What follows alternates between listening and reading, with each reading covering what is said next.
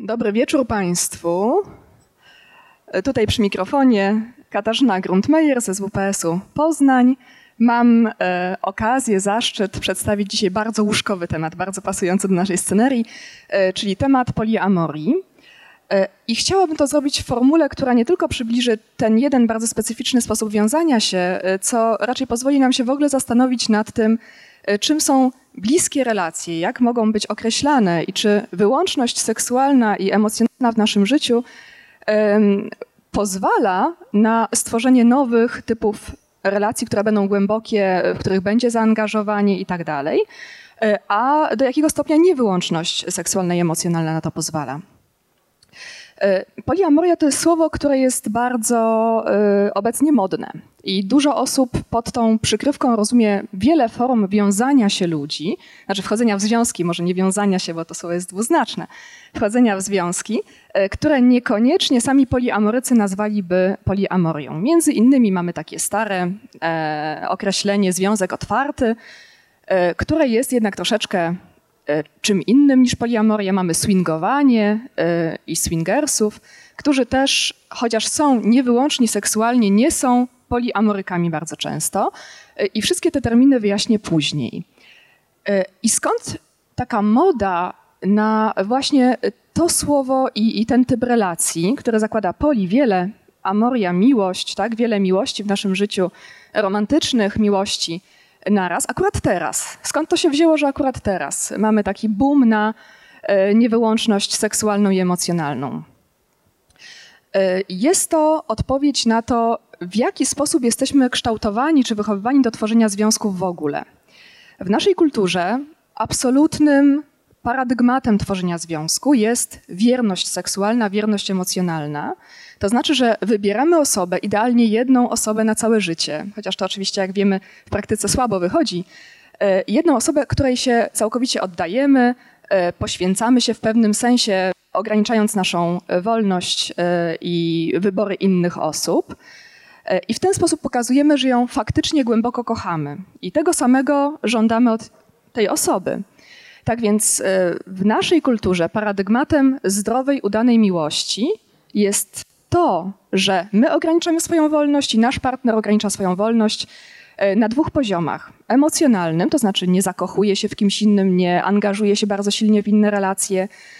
E, I na poziomie seksualnym, to znaczy, że tutaj pewien problem, nie mamy aktywności seksualnej z innymi osobami. Tutaj oczywiście problemem zawsze są definicje. Co oznacza bliski związek, co oznacza aktywność seksualna.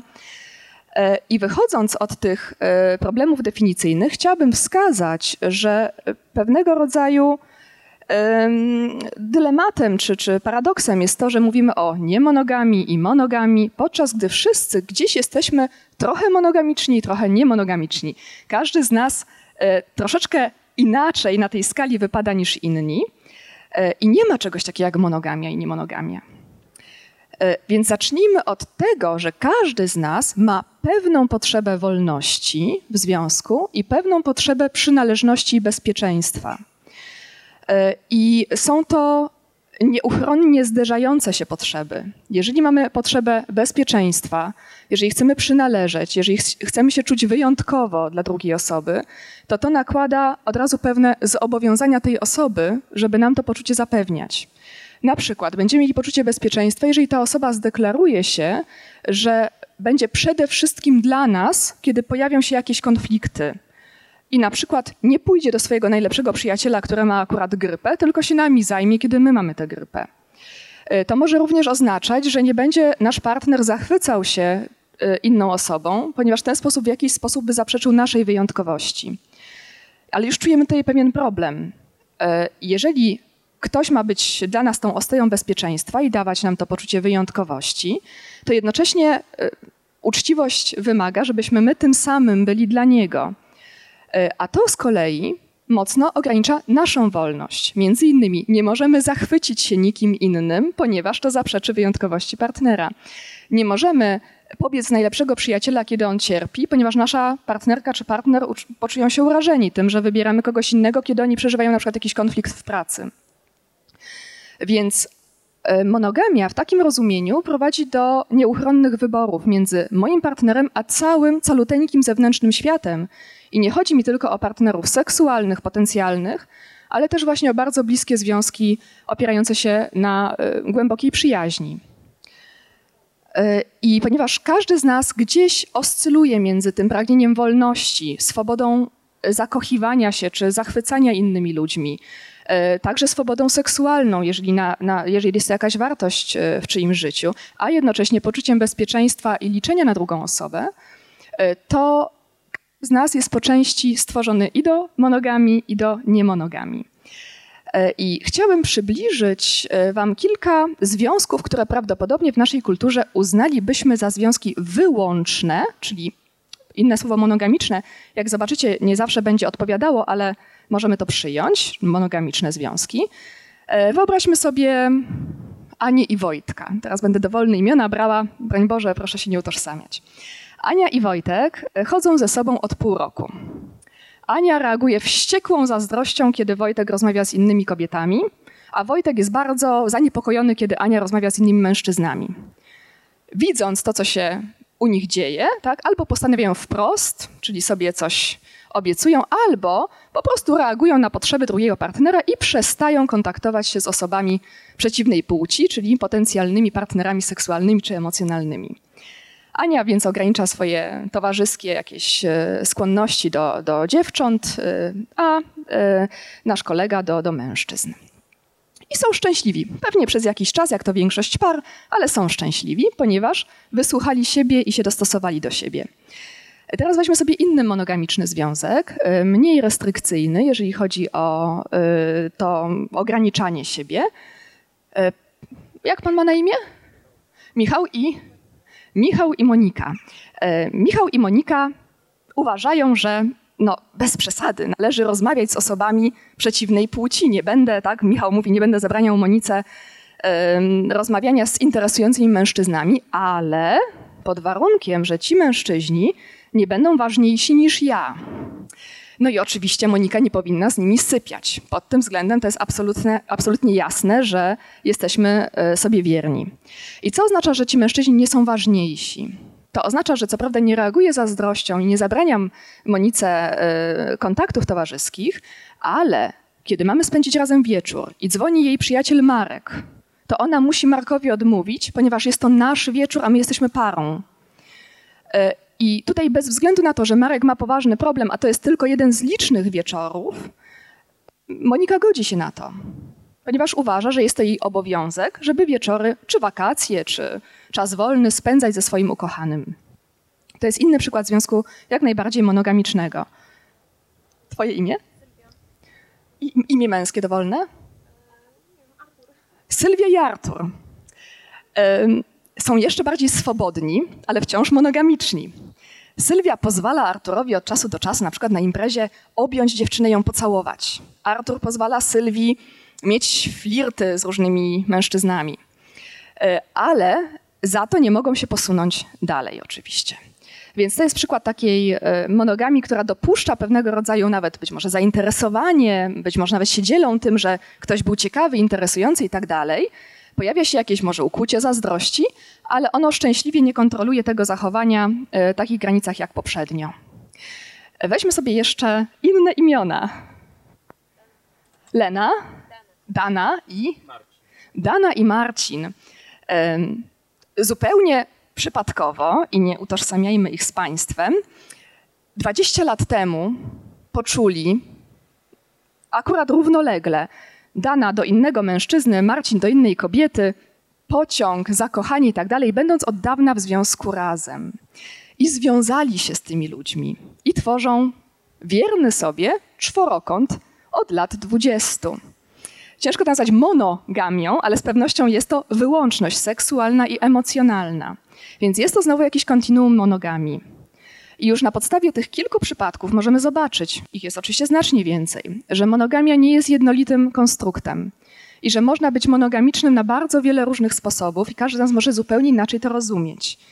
Przy ostatnim przykładzie możemy też już się pokusić o stwierdzenie, że być może wkraczamy powoli taką strefę cienia e, i być może e, jest to już związek otwarty, ale przecież nie jest. I teraz jeszcze jeden przykład. Nie będę brała imion tym razem, bo jest to przykład, bym powiedziała, do którego będziemy czuć niechęć prawdopodobnie. Zosia i Juzio. Zosia i Juzio uważają, że są w monogamicznym związku, tak twierdzą na zewnątrz, ale Zosia od czasu do czasu spotyka się z kolegą z pracy, idzie z nim do hotelu, ma szybki seks, wraca do pracy, potem do domu, oczywiście nic Juziowi o tym nie mówiąc. Juzio wybiera się do klubu nocnego, gdzie pozwala tancerkom tańczyć sobie, tam, siadać na kolanie i wykonywać różne czynności. I oczywiście podczas konferencji, tak żeby Zosia o tym nie wiedziała, oczywiście Zosia tak, nie ma świadomości, że jakby nie było, Juzio w jakąś aktywność seksualną z innymi kobietami się angażuje. I jest to także związek monogamiczny, wbrew pozorom, gdybyśmy chcieli przyjąć perspektywę monogami społecznej, albo nazwać ten związek po prostu rzekomo monogamicznym. Monogamia społeczna oznacza, że para na zewnątrz jest widziana jako y, całkowicie wyłączna, że sama ona deklaruje się jako wyłączna, oraz że te poboczne romanse czy flirty nie mają szczególnego znaczenia dla trwałości związku, nie podważają uczucia, wyjątkowego uczucia, jakim się darzy tego partnera. Więc mamy tutaj przykład rzekomej monogami. A teraz przykłady niemonogami. Najbliżej monogami będzie coś, co nazywa się w świecie otwartych relacji swingowaniem. Czyli mamy parę, zazwyczaj heteroseksualną parę, bo takich par jest więcej, co nie znaczy, że oczywiście swingowanie nie może E, angażować innych orientacji. E, I ta para decyduje zazwyczaj po około 7-8 latach, tak mówią statystyki, relacji, że czegoś już im brakuje. Brakuje im jakiegoś błysku w seksie, że chcieliby jeszcze raz zobaczyć, jak to jest z innymi osobami. Ale jednocześnie ta para jest pod pewnym względem mocno konserwatywna. Uważa, że ich związek powinien być zawsze absolutnie wyjątkowy, zawsze na piedestale, że inni ludzie nie mogą znaczyć nawet odrobiny tego, co znaczy ten główny partner. W związku z tym y, mówią sobie, ok, jeżeli pójdziemy do specjalnego klubu dla swingersów, to będziemy się oboje czuli bezpiecznie, ponieważ tam oboje będziemy, będziemy mogli kontrolować sytuację. Y, ty będziesz mogła mieć seks z innymi mężczyznami, ja będę mógł mieć seks z innymi kobietami, których imion i nazwisk nawet nie znamy, więc nie ma niebezpieczeństwa, że coś się rozwinie. My z nimi nie rozmawiamy, my z nimi tylko uprawiamy seks. E, I w ten sposób nasza e, para e, jakby się angażuje w niemonogami, jednocześnie zachowując wszystkie zalety monogamicznego związku. Co jest ciekawe, w swingowaniu bardzo często mężczyźni namawiają żony czy partnerki na to, żeby do takiego klubu poszły. I za pierwszym razem kobieta to czyni z dosyć dużym oporem wedle doniesień. Natomiast drugi, trzeci raz to już jest inicjatywa kobiety, a w mężczyźnie budzi się zazdrość, której on nie przewidział. Ale to tylko ze statystyk, więc w każdym przypadku oczywiście może być inaczej. E, I swingowanie, można powiedzieć, jest najbardziej konserwatywną formą, formą konsensualnej niemonogami. Ta konsensualna, czyli za zgodą i chęcią obojga partnerów, bądź większej ich liczby, jeżeli jest to związek szerszy, E, odróżnia się oczywiście od e, tej rzekomej monogami, gdzie partnerzy nie zgadzają się bądź e, nie mają wiedzy co do charakteru relacji. Drugą formą wiązania, która jest nieco mniej konserwatywna i dająca większą przestrzeń partnerowi, jest związek otwarty. I takich związków otwartych pewnie możemy przytoczyć dużo. Związek Simone de Beauvoir i Sartra, związek Dygata i Kaliny Jędrusik, E, i bardzo wielu innych słynnych osób z historii, którzy godzili się na to, żeby wybrany przez nich partner, który był dla nich w pewnym sensie nadrzędny, najważniejszy, miał relacje seksualne z innymi osobami, ale szczęśliwie te relacje nie musiały być tak kontrolowane, mówię szczęśliwie dla tych osób, e, jak e, w swingowaniu. Czyli na przykład można było przyjmować kochanków czy kochanki E, w innych miejscach, można było się z nimi spotykać, rozmawiać. Aktywność niekoniecznie musiała być ograniczona tylko do aktywności seksualnej. I ostatni, przepraszam, nie ostatni, przedostatni poziom tego niemonogamicznego, lecz konsensualnego wiązania to jest właśnie poliamoria, która była takim hasłem tutaj wywoławczym dla naszego wykładu. I w poliamorii dzieje się coś więcej. Nie tylko możesz mieć seks z kimś innym, ale możesz się zakochać i ta wartość miłości jest tutaj niezwykle ceniona. Czyli nie będziemy się ograniczać w tym, tak, do, do jakich partnerów i w jakich okolicznościach masz prawo, a wręcz w jakiś sposób wspierać tę możliwość u, drugiej, u drugiej osoby, czy u trzeciej, czwartej, bo potem tworzą się oczywiście sieci poliamoryczne, E, do zaangażowania emocjonalnego, do wspierania, kochania, do głębokiej przyjaźni. E, no i już widzimy, że jest to absolutny przeskok paradygmatyczny w tej e, konsensualnej niemonogami, z czegoś, co było do tej pory parą, relacją, która była przez cały świat widziana jako no, ta podstawowa. Mamy panią X, pana Y, a czymś, co w tym momencie już niekoniecznie jest tak bardzo jasno określone. E, I co się dzieje w tym momencie? Część poliamorycznych osób powie, że fantastyczne jest w poliamorii to, e, że możesz doznawać tych wszystkich zalet zakochania, podążania za relacją, głębokiego zaangażowania, dzielenia się myślami i tak dalej i mieć seksualną relację, E, z drugą osobą, ale wciąż pozostajesz najważniejszą dla swojego partnera. Co oznacza, że dalej istnieje pewna hierarchia. I niektóre osoby, na przykład mówiąc, że są partnerzy drugorzędowi, e, bądź że jesteś moim najważniejszym czy głównym partnerem. I niektóre, niektóre osoby bardzo się marszczą na to. Tak? Jak to jest, że e, tutaj przeskakując już tak mocno ten paradygmat kulturowy Y, emocjonalnego zaangażowania z jedną osobą, nie możemy przeskoczyć tego, że możemy być w związkach z osobami, nie tworząc tej hierarchii. I takie osoby, które właśnie marszczą się na tę hierarchiczną poliamorię, nazywamy anarchistami miłosnymi czy anarchistami w miłości. I te osoby twierdzą, że możemy tworzyć relacje, które, których nie będziemy rozróżniać, czy to będą relacje przyjacielskie, czy relacje miłosne, bez względu na to, czy angażują seks, czy one są długo, czy krótkotrwałe. E, mamy kierować się tym, co czujemy, że w tej relacji jest istotne, e, co jest istotne dla naszego partnera, e, a niekoniecznie iść za tym, co nam dyktuje pewien zestaw obowiązków związanych z daną relacją. Czyli na przykład, jeżeli to jest mąż czy żona, to powinniśmy ją cenić bardziej niż kochanka czy kochankę. Długotrwałego kochanka powinniśmy cenić bardziej niż krótkotrwałego i tak dalej.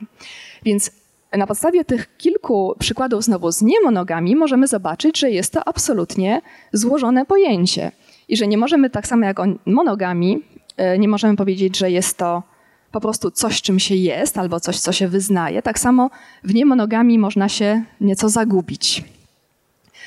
E, I skąd w takim razie e, ta idea, że możemy być i monogamiczni, i niemonogamiczni? Powrócę do naszego pierwszego stwierdzenia, że każdy z nas potrzebuje pewnego bezpieczeństwa, przynależności i jednocześnie każdy z nas ma pewną chęć do bycia wolnym i swobodnym.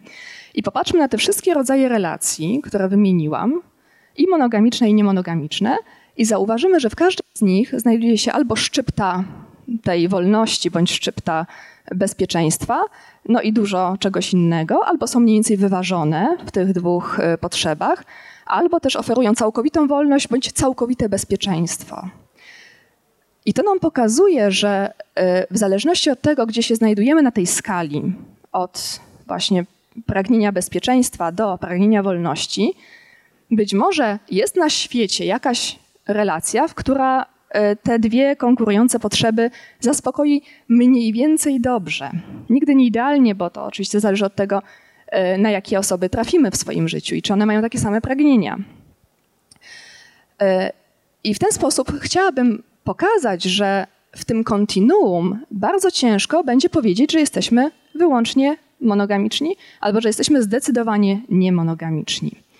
E, co możemy w takim razie z tego wynieść dla siebie? Możemy zobaczyć, jakie wartości przyświecają i jednemu, i drugiemu, e, i zobaczyć, czy możemy w jakiś sposób kreować, kształtować nasze relacje, e, być może nieco samemu tworząc pewne wartości czy pewne założenia co do tych relacji, tak żeby one odpowiadały tej naszej potrzebie, temu punktowi na, na, na kontinuum.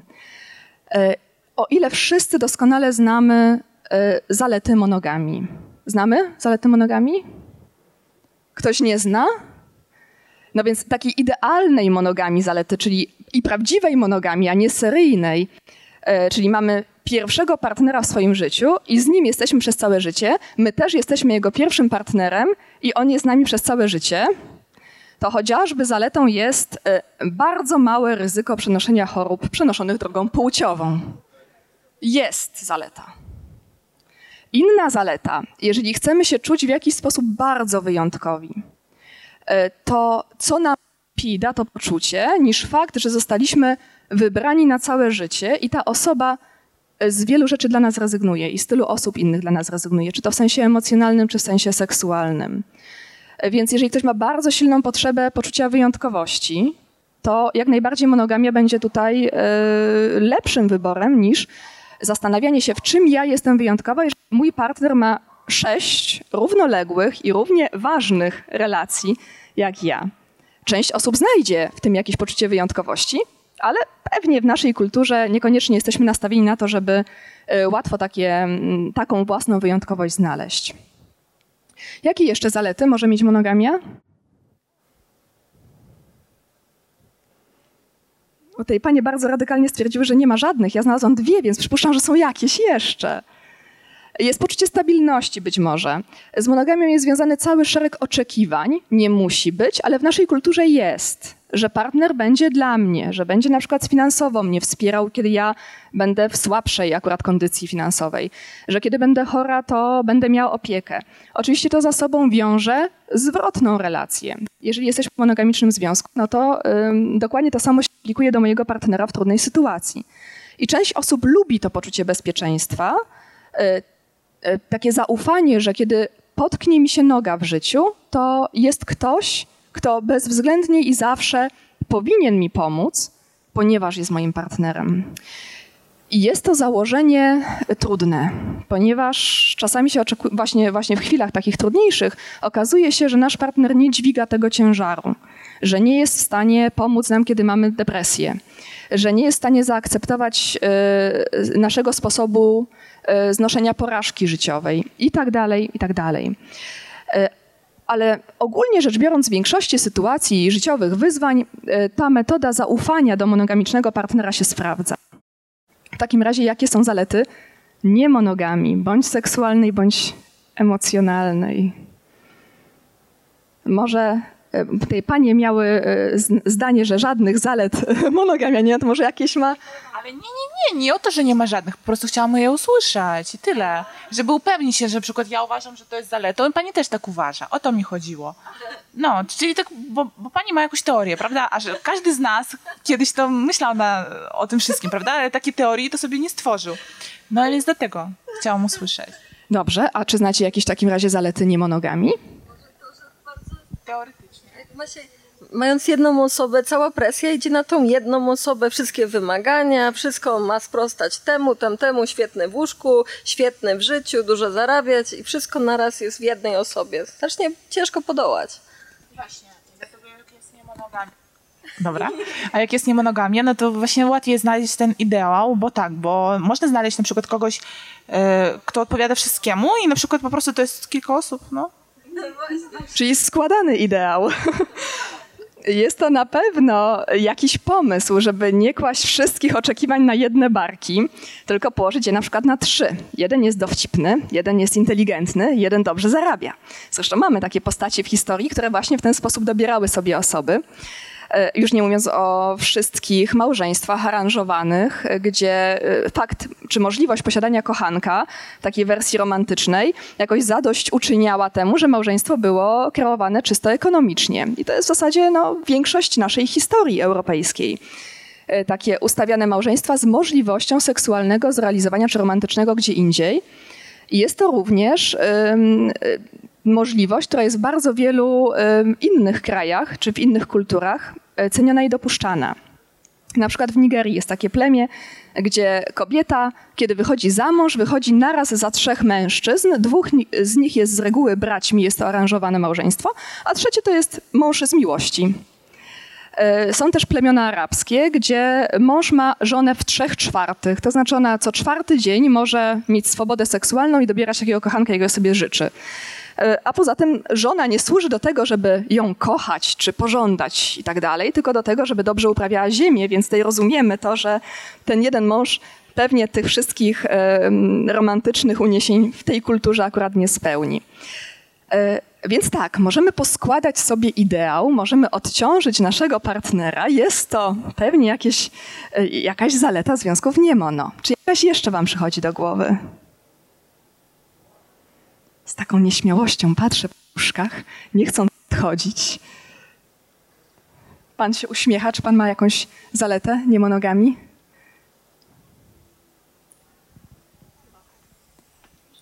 Znaczy, myślę, że zarówno jakby w jednej, jak i w drugiej relacji, tak, to samo, co pani już wspominała na, na samym początku. Są różne plusy i minusy i to jest kwestia wyważenia między różnymi osobami, między ich, nie wiem, oczekiwaniami i tak naprawdę jakby te same plusy w jednym związku mogą być minusami zarówno jak... To może jakiś plus? E, konkretnie dla poliamorii tutaj, tak? E, no właśnie możliwość, nie wiem, różnych doświadczeń, spotykania różnych, nie wiem, poglądów, e, jakby oczekiwań, sposobu życia.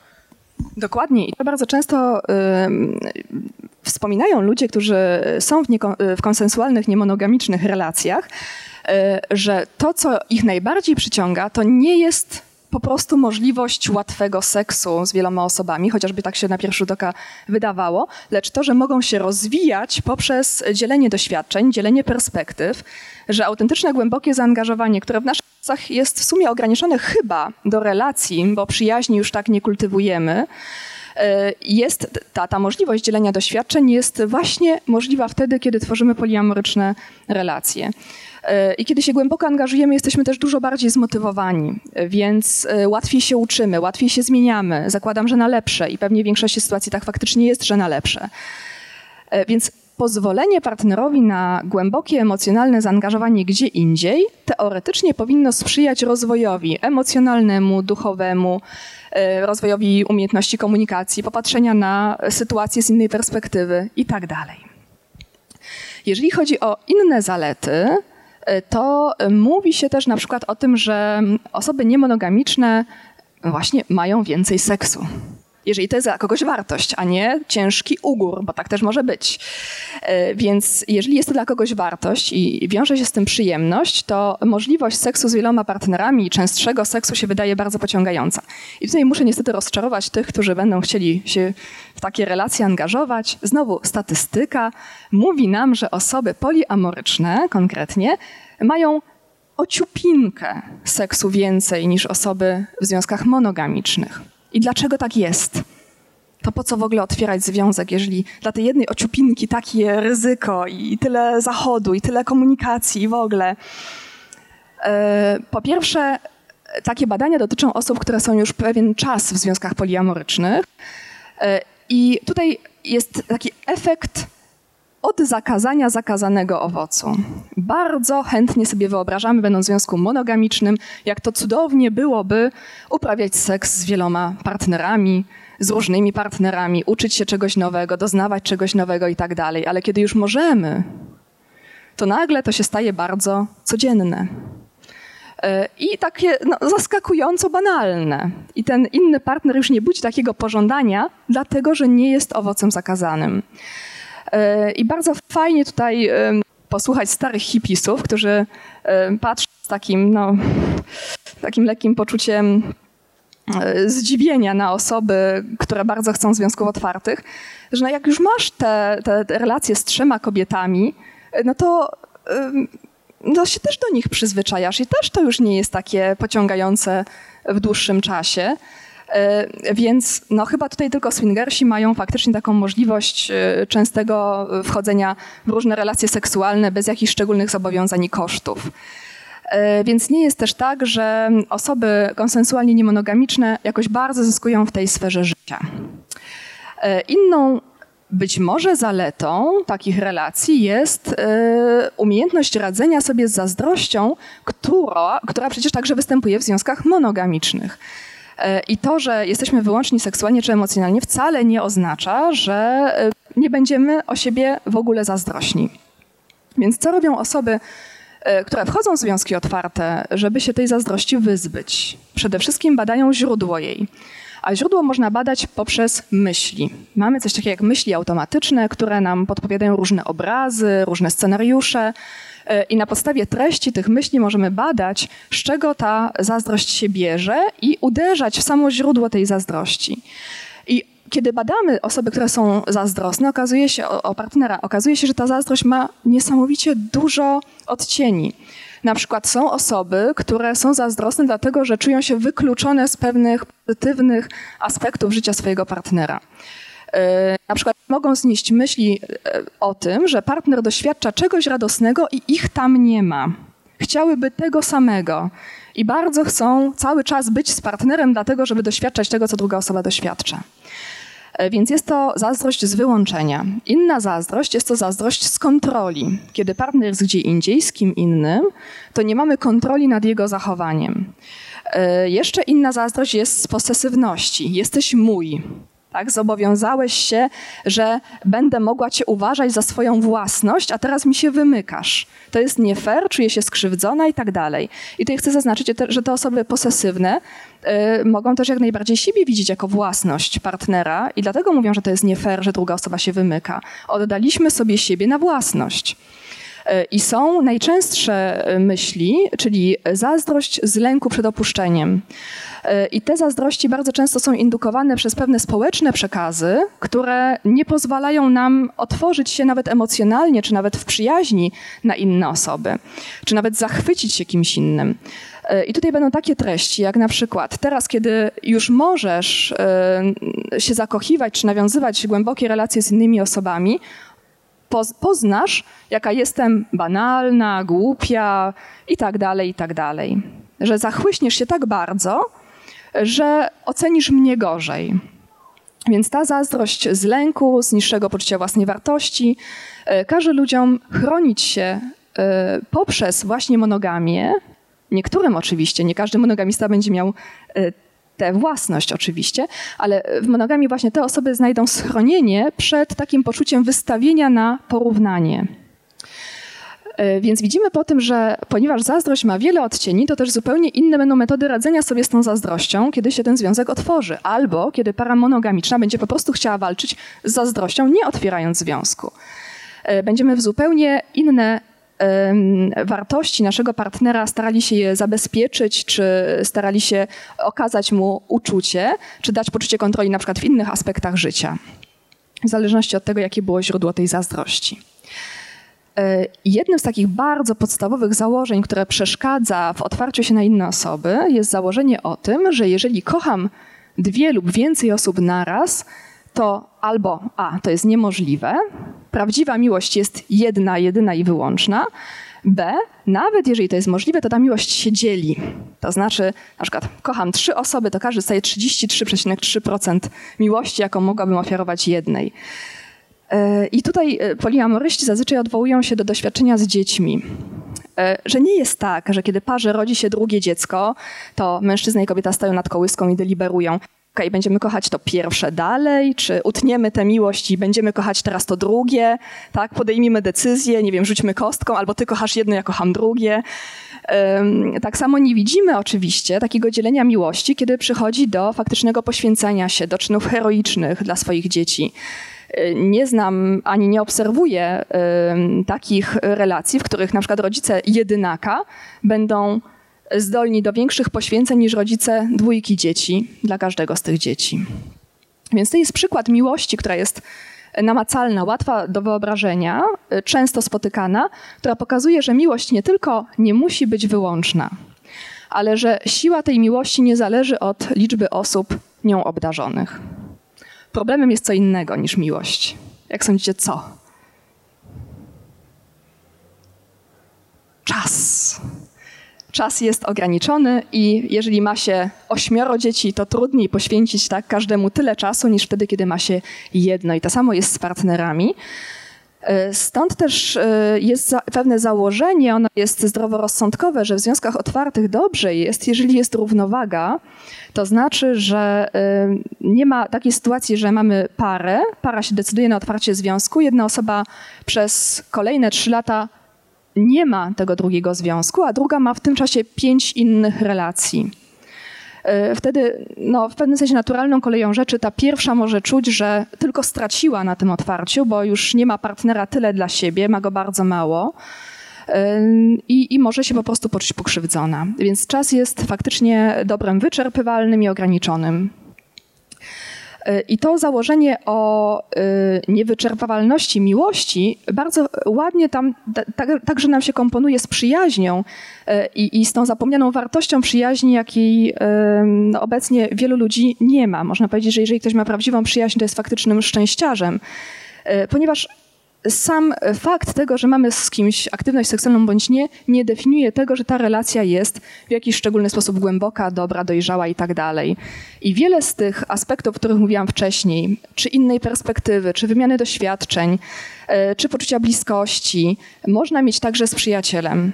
E, I to, co się stało w naszej romantycznej kulturze, przez ostatnie 50-60 lat, to jest niezwykłe podniesienie rangi romantycznego związku i zapomnienie o tej wadze przyjaźni i tego, że z osobami, czy to tej samej, czy przeciwnej płci, możemy tworzyć bardzo istotne i bardzo rozwijające relacje. Poliamoria to przywraca, a najbardziej przywraca to anarchia relacyjna, podkreślając, że aspekt seksualności nie ma nic do tego, jak, ważne, jak ważna jest relacja i że przyjaźń powinniśmy zrehabilitować y, i cenić te wszystkie wartości, które ona z sobą niesie. Więc to jest kolejny przekaz dla, dla nas, takich osób właśnie wychowanych w duchu wyjątkowości, jedności w swoim rodzaju, tego, żeby partner się nam oddał, podziwiał, ograniczył i tak dalej, ponieważ jestem taka wspaniała i y, taka warta tego ograniczenia, y, żeby otworzyć się na inne osoby i pozwolić drugiej osobie też otworzyć się na inne osoby, bo to jest po prostu bardzo budujące i bardzo e, wzmacniające wartość nie tylko moją własną, ale także moją dla relacji. Jesteśmy dużo ciekawsi, mamy więcej rzeczy do opowiedzenia, kiedy możemy się głęboko i faktycznie spotkać z drugim człowiekiem. Czy to będzie spotkanie romantyczne, czy to będzie spotkanie intelektualne, duchowe, czy na jakimś innym, w każdym razie głębokim poziomie. E, więc e, tyle, jeżeli chodzi o zalety, które można, y, zalety związków nie, y, niemonogamicznych, które można przełożyć na, y, także na związki monogamiczne. A teraz pozostawiam Państwu czas na pytania i będę przechodzić i patrzeć, czy ktoś ma może jakieś wątki. Oczywiście tutaj wątków jest bardzo dużo, ja chętnie opowiem, jeżeli coś będę miała od siebie do powiedzenia, więc śmiało możecie także nawiązywać do rzeczy, których nie było w tym, co do tej pory powiedziałam.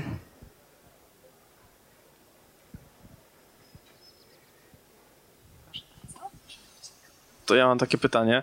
E, postawiając na boku e, kwestię swingersów, czy zdarzają się przypadki, gdzie relacja wyłączna przekształca się w relację otwartą? I odwrotnie. Kiedy relacja wyłączna jest monogamiczna, generalnie monogamiczna, i partnerzy postanawiają otworzyć tę relację, bo takie stwierdzenie się pojawiło. Czy faktycznie zdarza się, tak? I czy zdarza się też w drugą stronę? Absolutnie i zdecydowanie tak. E, I nawet są specjalne wieczorki zapoznawcze czy spotkania dla osób, które chcą e, relacje otworzyć, nie bardzo mm, może czują się pewnie w tym i chcą zasięgnąć rady innych osób.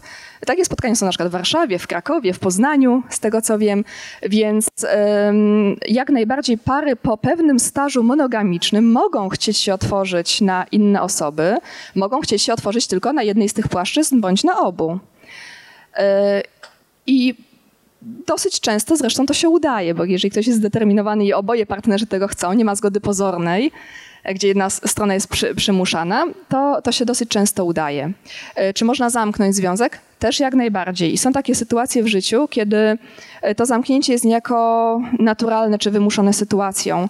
E, wiele osób, które, z poliamorycznych osób, które znam, zamyka się w momencie, kiedy rodzi się dziecko na pewien czas. Po to, żeby całkowicie się poświęcić wychowaniu w tych pierwszych miesiącach życia, kiedy kobieta jest faktycznie bardzo mocno obciążona i po porodzie, i przy karmieniu, mężczyzna wtedy wyłącza swoje e, tak, związki pozamałżeńskie. Ale tutaj jest pewien problem, ponieważ jeżeli to są głębokie związki, to takie znowu wyłączanie i włączanie tych partnerów jest pewnego rodzaju nadużyciem emocjonalnym w stosunku do nich.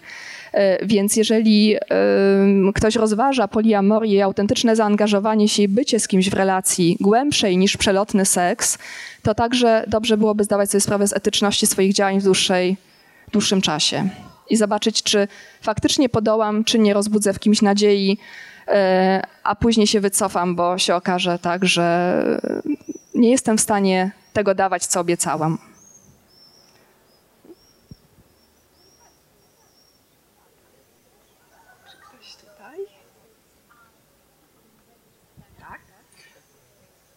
A może by takie pytanie, a...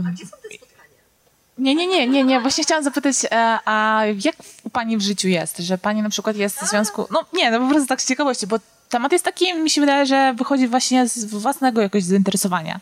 Jeżeli pani tym się zajmuje i to jakby bada, to czy pani to też jakby próbuje te rzeczy? Czy to jest takie, te statystyki takie... To jest y, szaleńcze pytanie. Gdybyśmy na przykład mieli tutaj specjalistę od pedofilii, a jak to jest z pana takimi prawdziwymi zainteresowaniami seksualnymi? E, ponieważ jestem badaczką e, konsensualnej niemonogami, oczywiście jest ona dla mnie intrygująca, ale nie będę zdradzać szczegółów swojego życia, e, bo bez względu na to, co bym powiedziała, byłabym widziana i to, co mówię, w pewnym świetle. Gdybym była monogamiczna, no to ha, co ona wie, naczytała się tych książek, tak? I tak naprawdę nie wiesz, czym się ci niemonogamiści mierzą. Gdybym była niemonogamiczna, no tak, reklamuje niemonogamię nam tutaj, bo sama chce mieć jak najwięcej potencjalnych kochanków dla siebie. Więc w tym przypadku mówię pas i e, obiecuję, że bez względu na osobiste preferencje staram się obiektywnie spojrzeć na ludzkie doświadczenia i cenię i monogamiczne, i niemonogamiczne, ponieważ one się od siebie nie różnią w gruncie rzeczy, relacje. O ile są dobre, głębokie, o ile partnerzy są wobec siebie uczciwi, e, to e, każda taka relacja uważam, że jest niezwykle cenna dla naszego życia. Mhm. Oczywiście. Takie, takie, nie, mam takie już inne pytanie, bo pani mówiła o poliamorii, tak? I pani mówiła o tym, że to jest właśnie coś innego niż po prostu, e, nie wiem, sypianie z wieloma ludźmi, prawda? No bo, przepraszam, że tak mówię, ale no, tak żeby po prostu... A, czy, czy można powiedzieć, że na przykład poliamorią będzie się uważało, że jeżeli człowiek jest, ma partnera, jest w związku jakby powiedzmy ma rodzinę, tak, czyli ma kogoś, ma, tworzy związek, tak, i na przykład jednocześnie kocha kogoś i to jest na zasadzie właśnie takiej przyjaźni, tak? Na przykład i, i nie chodzi o to, że na przykład ma jakiś kontakt, tylko że może po prostu kochać tą osobę. Nie wiem, czy, czy to będzie poliamorią? E, pewnie z takich definicji poliamorycznych tak, ale same te osoby mogą absolutnie siebie nie chcieć tak określić, tak? Bo to może im się kojarzyć z czymś dziwnym i tak dalej, a przecież ja dziwakiem nie jestem. E, mówi Pani o sytuacji bardzo powszechnej. E, zakładam, że miłość to jest na przykład też bardzo głębokie oddanie czy zaangażowanie w relacje z przyjacielem. Tak, więc dużo jest takich osób, które będąc w monogamicznych seksualnie związkach, mają głębokie relacje z innymi ludźmi i pewnie można by je nazwać poliamorystami, ale oni sami się z tą etykietą nie zgodzą. Tutaj pokazujemy pewną słabość etykiet. Bardziej będziemy mówić o tym, co jest w życiu tej osoby ważne, niż to, jak ją powinniśmy nazwać w takiej sytuacji. Y, bardzo serdecznie dziękuję Pani doktor za ten wykład. Chciałem zapytać, tak podszedłem strukturalnie do wypowiedzi, y, badając antropologię pani, bo każdy psycholog ma pewną antropologię, wizję człowieka. Pani tutaj przedstawia, przytacza różne konteksty kulturowe, dlaczego tam trzy czwarte, prawda, kobiety się tam... Natomiast warto, warto, odnieść te, do, wa, warto to odnieść do faktu, że w różnych kulturach tym sercem kultury jest religia. E, to raz. I, i wizja kobiety, wizja związku, ona tutaj... jest jak gdyby pochodną tego, a, a, a wiadomo, że w naszej kulturze ta antropologia, czy to filozoficzna, czy, czy, czy, czy jakaś inna religijna, ona niezmiernie ważną rolę odgrywa. I chciałem zapytać, e, bo pani tutaj e, poda, podając te zalety, zalety tej poliamorii, e, powiedziała, że związek, współżycie, akt seksualny nie ma wpływu na E, na jakość więzi, na, na poczucie wyłączności, na poczucie jedności. Otóż seks wydaje mi się, że w naszej kulturze, ale nie tylko, w związku z antropologią, taką filozoficzną, e, ma wpływ w związku z pewną oceną dobra człowieka, dobra więzi. No jednak ma bardzo wielki wpływ. No, różnica między przyjaźnią a miłością polega na tym, że w przyjaźni szukamy dobra, a w miłości jest wyłączność, bo mówimy o więzi, relacji damsko-męskiej. Teraz pytanie, moje jest właśnie takie, kim jest dla pani człowiek? Tak w krótko, bo chodzi mi o integralną wizję, żeby nie było pewnych determinizmów, bo pani zakłada pewien taki kontekst, kim jest człowiek dla pani? Bo to jest fundamentalne pytanie, bo teoria, e, w teorii, przed teorią zawsze jest pewien światopogląd, prawda? I pani tutaj specjalnie ominęła to, podając różne konteksty kulturowe, prawda? Natomiast zapytam panią jako, no właśnie, jako psycholog, bo to jest szalenie ważne, bo technika dopiero bierze się z tego. Dziękuję bardzo. Pytanie, kim jest dla mnie człowiek, jest e, w tym momencie chyba zbyt trudnym pytaniem do odpowiedzenia faktycznie wystarczająco i satysfakcjonująco. Postaram się w takim razie powiedzieć, czym jest dla mnie człowiek w relacji, ale nie konkretnie dla mnie, ponieważ jako psycholog jestem otwarta na to, jak ludzie e, nazywają siebie w relacji. Mhm. Dobrze, to spróbuję, spróbuję nawiązać tego, co Pan powiedział. E, poruszył Pan bardzo istotny e, wątek tego, w jaki sposób jesteśmy kulturowo wychowani e, i jakie normy są dla nas ważne. Oczywiście norma religijna niezwykle silnie ukształtowała nasze rozumienie monogami i wartość monogami. To nie ulega absolutnie wątpliwości. E, wiemy też, że te normy, które są kulturowo nam dane, e, pozwalają nam się kontaktować z innymi, mieć pewne założenia wobec innych, więc pełnią bardzo dużo pozytywnych funkcji. Natomiast pewną e, no, negatywną funkcją tych norm kulturowych, czy to religijnych, czy pozareligijnego pochodzenia, jest to, że ograniczają ludzkie doświadczenie w tych aspektach, które dla niektórych osób są istotne. I o ile znakomita większość ludzi w naszej kulturze bardzo dobrze się odnajdzie w normie monogami, będzie bardzo szczęśliwa, będzie miała zaspokojone te potrzeby, o których na początku mówiłam, przynależności, wyjątkowości, bezpieczeństwa, e, poczucia polegania na kimś. O tyle część osób będzie wypadać e, z tego obszaru i będzie czuła się szczęśliwsza, kiedy ta ich potrzeba wiązania się, ale w bardziej swobodnej formule, będzie zachowana. Więc jeszcze raz nawiązując tylko częściowo do pytania, kim jest człowiek, nie ma jednego człowieka. Jest cały szereg istot ludzkich, z których każdy ma inne temperamentalne usposobienie, inne pragnienie wolności, inne wychowanie, inną religię bądź brak religii, e, w innej kulturze i wśród innych ludzi się wychowywał. W związku z tym e, te pragnienia i dążenia będą tak różne u ludzi, jak różne były te wszystkie czynniki, e, które wymieniłam. E, I jeżeli oczywiście ktoś chce realizować pewne bardzo istotne wartości w związku monogamicznym, to fantastycznie, że związki monogamiczne istnieją i dają taką możliwość. Jeżeli ktoś chce realizować swobodę seksualną, która jest dla danej osoby istotna w związku na przykład swingu, swingującym, to cudownie, że jest taka formuła, która pozwala dwojgu ludzi się dogadać, mieć to poczucie zaufania, oddania i tak dalej, jednocześnie pozwala realizować tę swobodę seksualną. E, więc jeszcze raz, ludzie są różni, mają różne potrzeby i dlatego mamy tyle różnych rodzajów wiązania się.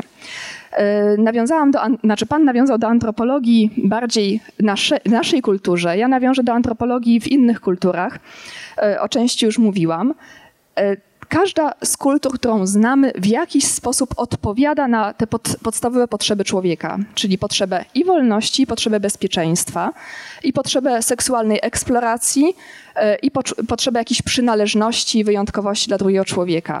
E, my, ze względu na kulturę w dużej mierze ukształtowaną przez chrześcijaństwo, jesteśmy zdecydowanie bardziej po stronie samoograniczenia, wierności, i tak dalej, ale nie w każdej kulturze jest to tak zaakcentowane i ta wolność jest jak najbardziej e, zalecana. Na przykład Bronisław Malinowski, opisując Trójborędczyków, pokazuje, e, że seksualność właśnie nie jest ważna, ale tutaj nie chodzi o to, że nie jest ważna w ogóle w życiu, tylko nie jest ważna do tego, żeby uznać relację za istotną, wartościową i jedyną w swoim rodzaju. E, tam seks mo można uprawiać można było przynajmniej w latach dwudziestych zeszłego wieku, jak się chciało, z kim się chciało od najmłodszych lat życia. Mniej więcej pięcio-sześcioletnie dziewczęta zaczynały życie seksualne, mając bardzo wielu partnerów seksualnych e, a szczególna więź z partnerem opierała się nie na zakochaniu e, i takim seksualnym pociągu do kogoś, bo to już było dużo wcześniej wyeksplorowane, a na zgodności charakterów. I Malinowski pisał z takim zaskoczeniem, e, że tutaj relacje nie są, znaczy pierwsze związki, pierwsze poważne związki ludzi, nie chodzi o seks, pierwsze relacje, nie są zaciemnione przez to, że ktoś myli popęd seksualny z miłością, właśnie dlatego, że ta seksualność miała prawo się wyszumieć wcześniej. E, to pokazuje skrajnie różne podejście niż jest w naszej kulturze, gdzie seks w dużej mierze definiuje związek. Tam seks w ogóle związku nie definiuje. Więc jeszcze raz, nie mam jednej wizji człowieka, widząc jak różnie człowiek się rozwija w zależności od okoliczności, w których żyje. Jeszcze tylko jedno, jedno pytanie, takie do powiedzenia. Oczywiście chciałem zapytać o to, bo, bo pani mówi, że to ludzie ustalają normy. Bo mój, mój problem, mój, moje pytanie brzmi właśnie do tego, czy to, to podejście konsensualne, że my się umawiamy, że to jest niby dla nas dobre, jest obiektywnie dobre czy nie. A ja właśnie ja uważam, że jednak dobro wynika z racjonalnej natury ludzkiej. Właśnie z racjonalnej. Nie jak, bo pani przedstawia o pewnym fenomenie, bo pani się tym zajmuje, bada statystyki i tak dalej, i tak dalej. Ale wiadomo, że statystyki też nie oddają pewnej prawdy. O to mi chodzi. Bo pani Pani tutaj przedstawia wizję taką y, ewolucyjną koncepcji też człowieka. Mówi o pewnych determinizmach i tak dalej, i tak dalej. Mi, mi właśnie o to chodziło. Czy, czy, czy z natury ludzkiej, z koncepcji natury ludzkiej możemy wyprowadzić dobro, obiektywne dobro, a nie, że my się ustalimy, co jest dobro, prawda, w relacji. W relacji. Także, także spełnienie, jeżeli chodzi o akt seksualny, jest wynikiem także spełnienia w innych relacjach, tak? że ona nie jest determinantą dla mojego związku, najważniejszą. Tylko, że na przykład więź, nie wiem, uczuciowa, e, prawda, troska, zaangażowanie, poczucie wyłączności, e, prawda, bo pani mówiła o swingowaniu i tak dalej, i tak dalej. No. O, o to mi chodzi. To jest bardzo trudne pytanie filozoficzne, czy w ogóle istnieje coś takiego obiektywne dobro e, i można mieć różne koncepcje na ten temat, ale ponieważ jest to system wartości, my tego nigdy empirycznie nie dowiedziemy. Jest to sfera poza nauką w tym momencie. Jest to sfera systemu wartości. Mhm. Czy ktoś ma jeszcze jakieś pytania? Bardzo proszę, wystawiajcie rękę za, za łóżek. Jak już wcześniej byłem wywołany do wypowiedzi, to teraz jeszcze takie pytanie trochę nawiązujące w inną stronę do tego, co pani mówiła.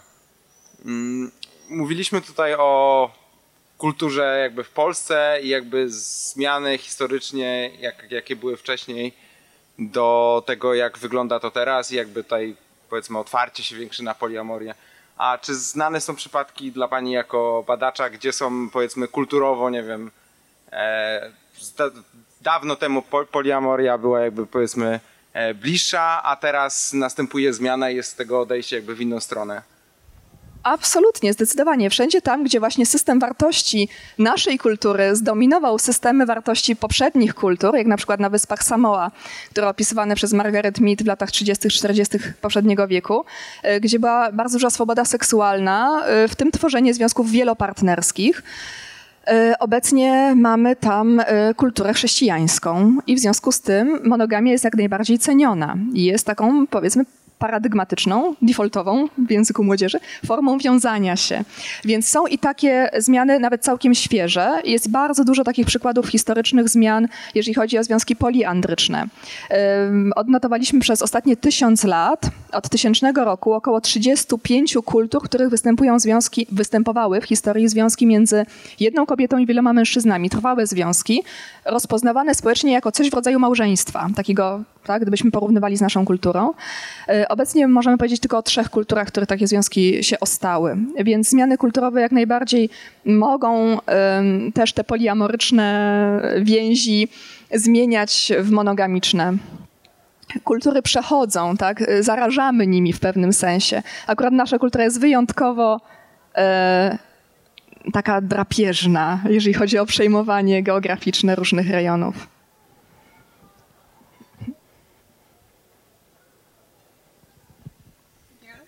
Rozumiem. Dobra. Rozumiem, że pani e, rozmawiała z ludźmi, którzy są również poliamoryczni w Polsce. I jakie jest ich doświadczenie? Jak to jest być poliamorycznym w Polsce? Właśnie w tej naszej kulturze dosyć drapieżnej. E, tutaj od początku muszę zaznaczyć, że rozmawiam z osobami, które są specyficzne demograficznie. Są to osoby zazwyczaj z wyższym wykształceniem, zawsze z większego miasta osoby, które mają zawody zazwyczaj dosyć wolne, w których nie boją się tego, że na przykład reakcja szefa na ich niecodzienny sposób wiązania się w jakiś sposób im zaszkodzi. Więc bardzo ciężko nam powiedzieć, e, w jaki sposób wyglądałaby na przykład stygmatyzacja, złe traktowanie takich osób ze względu na ich e, sposób relacji. e, u przeciętnej polskiej tak, obywatelki czy obywatela.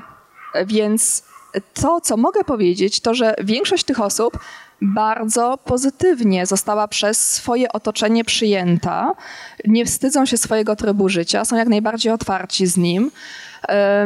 Wiele osób e, próbuje troszeczkę system tak zaszczepiać, na przykład e, wpisując trzy osoby jako rodzice do odbioru dziecka z przedszkola. Więc są to osoby, które no, są odważne społecznie, ale dlatego, że mogą sobie na to pozwolić. Będzie bardzo ciężko powiedzieć, jak wyglądałoby to w dużej populacji. E, jeżeli chodzi o amerykańskie badania, bo to już mamy więcej danych, w Polsce to jest wciąż bardzo niewielka grupka ludzi, e, to 28,5% e, osób poliamorycznych stykało się bezpośrednio ze stygmatyzacją ze względu na czy z jakąś dyskryminacją ze względu na ich formę wiązania w porównaniu tylko z trzema procentami generalnej populacji, co nam mówi o tym, że nie jest to wybór um, łatwy i niesie z sobą społeczne konsekwencje.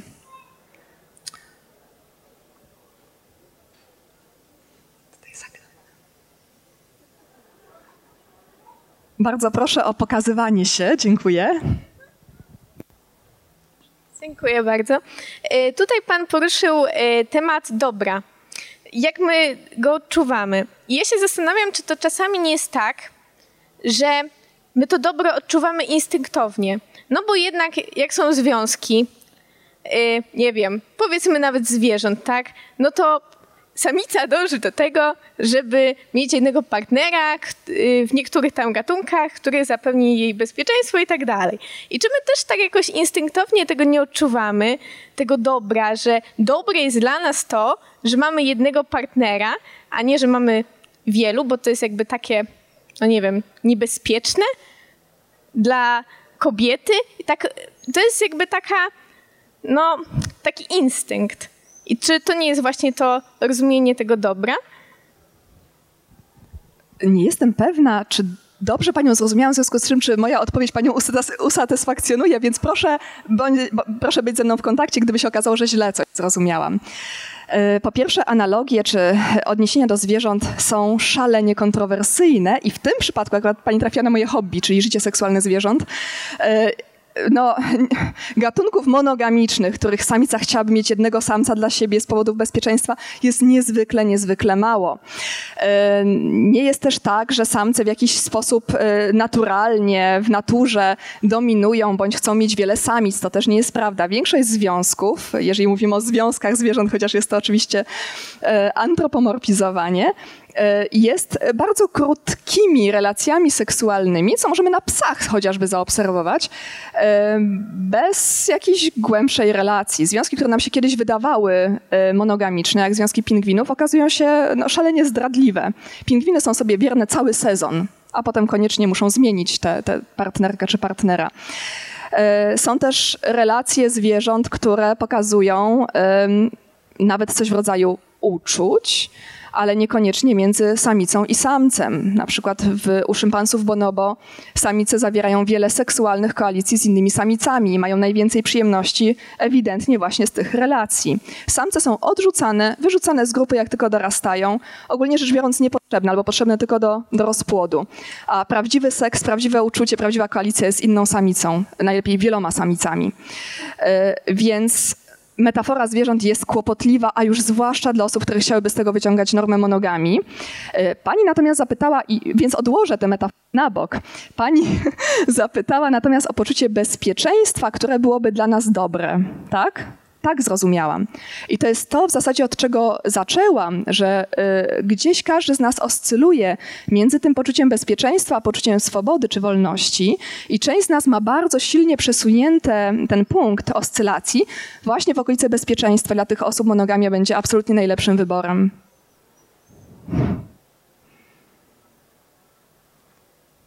Jeszcze.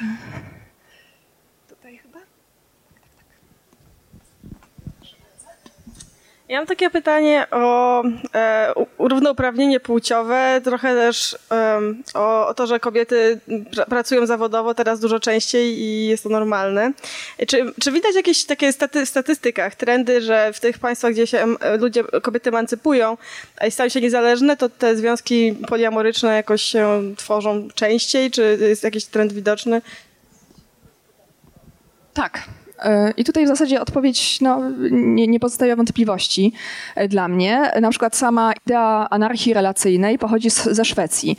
E, poliamoria, pier, pierwsze takie początki miała w bardzo takich wpływowych ruchach feministycznych w Ameryce bardzo silnie te dwa typy wiązania, nie mówię o swingowaniu i związku otwartym, związane są z poczuciem kobiet, że mają prawo do czegoś, mają też władzę w swoim życiu, kontrolę nad tym życiem. E, i że chcą e, te kontrole w kwestiach seksualnych sprawować na równi z mężczyznami. E, o ile na przykład swingowanie w latach 70.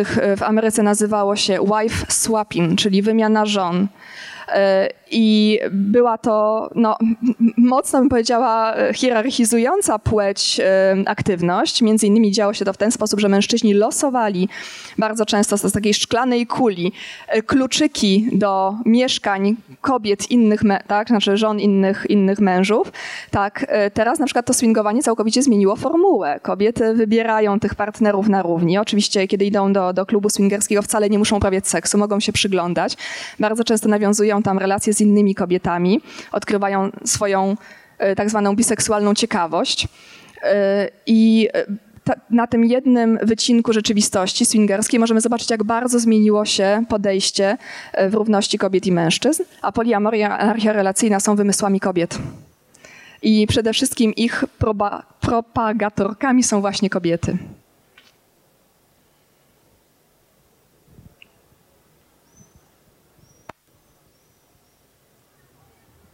Jeżeli e, ktoś z Państwa chce jeszcze zadać pytanie, bardzo proszę może o y, jakieś wyraziste zamachanie. Nie, nie, nie.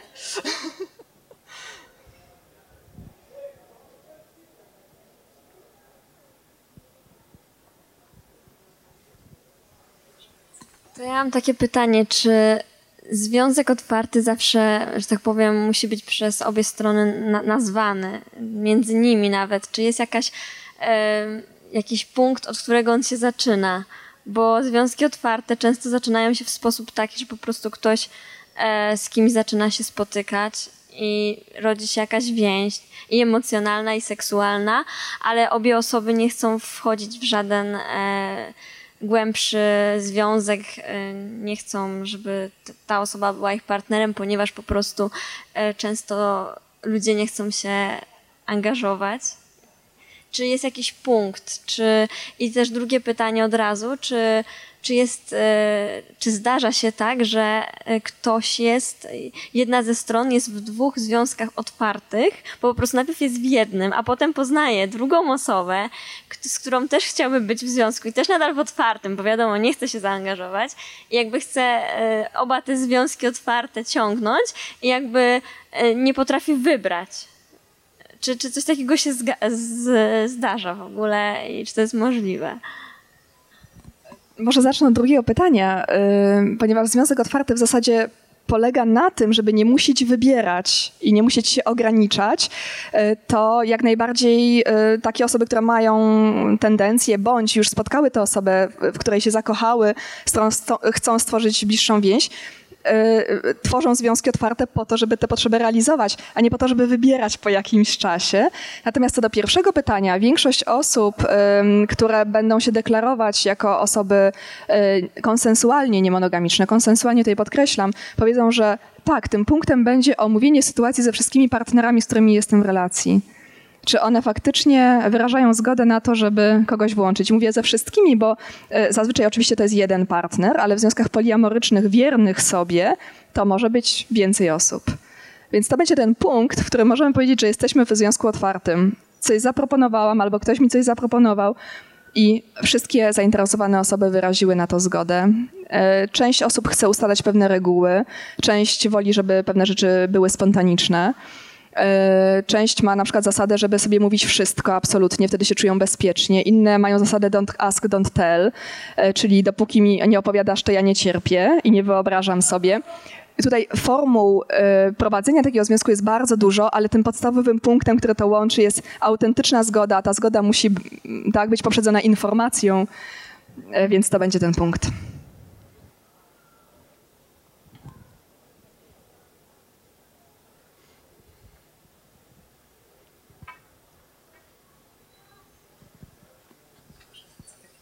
To jak, mam takie pytanie, jak jesteśmy na etapie trochę tych definicji, czy przy poliamorii też ten konsensus jest konieczny, czy, czy to jest też taka sytuacja, kiedy na przykład mój partner nie wie, a ja się jednak mimo tego angażuję w jakieś e, inne relacje? E, poliamoria jest naj, najgorzej zdefiniowaną, najgorzej zdefiniowanym sposobem wiązania się. I na przykład niektóre osoby mówią, że są poliamoryczne dlatego, że mają zdolność do zakochiwania się w wielu osobach. Natomiast ciężko mówić wtedy o związku poliamorycznym per se, jeżeli inne osoby o nim nie wiedzą. To znaczy, że na przykład ja jestem w relacjach z kilkoma osobami, a żadna osoba o sobie nie wie. Ja mogę powiedzieć pewnie, że mam tendencje poliamoryczne, ale moje, mój, mój związek z tymi pięcioma osobami poliamoryczny w tym momencie momencie nie będzie, ponieważ jest to znowu rodzaj konsensualnej niemonogami. Ta zgoda jest elementem kluczowym.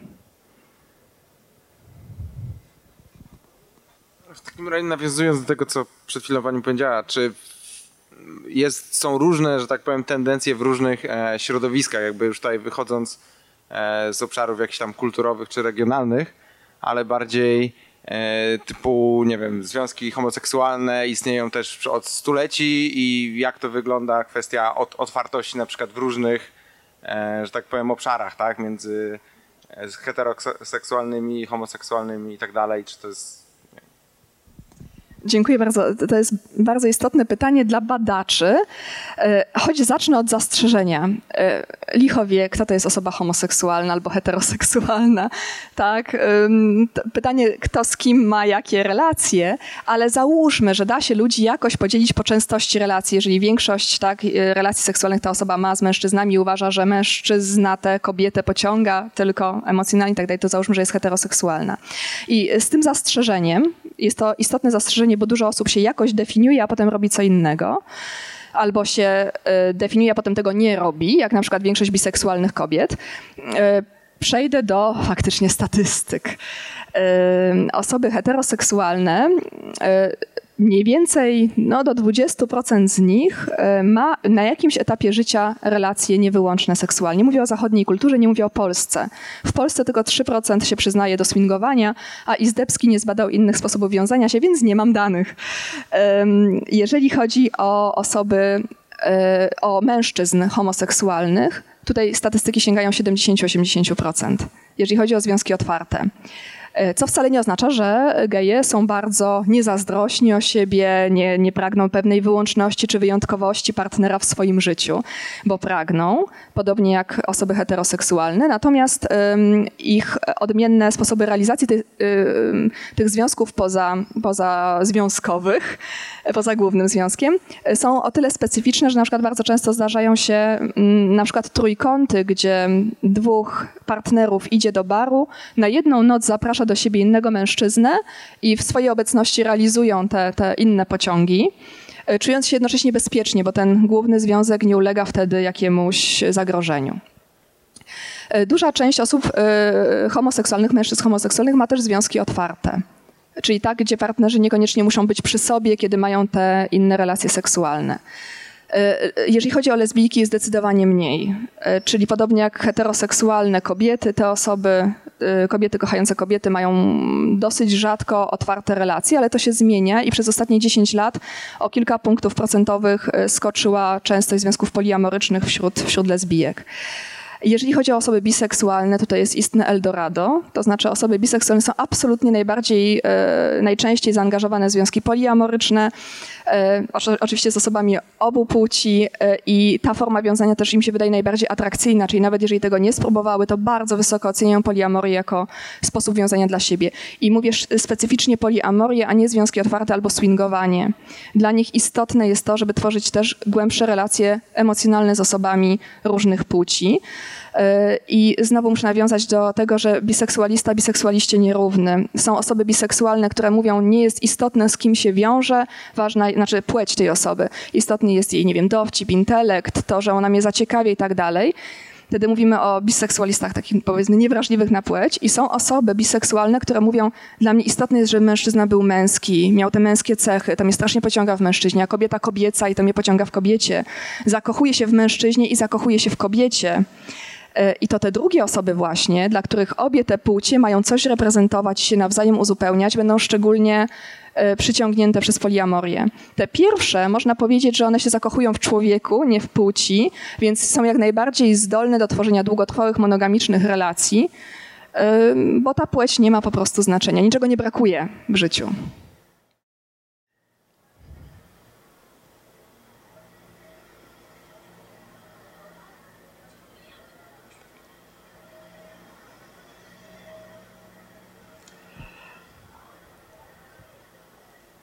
Ostatnia szansa na pytanie. Jeżeli ktoś chce zadać, bardzo proszę się pokazać.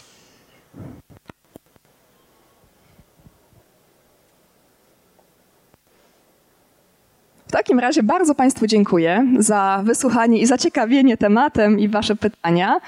E, mam nadzieję, że to, co się tutaj zadziało, będzie przyczynkiem do lepszych relacji bez względu na formę i liczbę partnerów w tych relacjach. Dziękuję bardzo.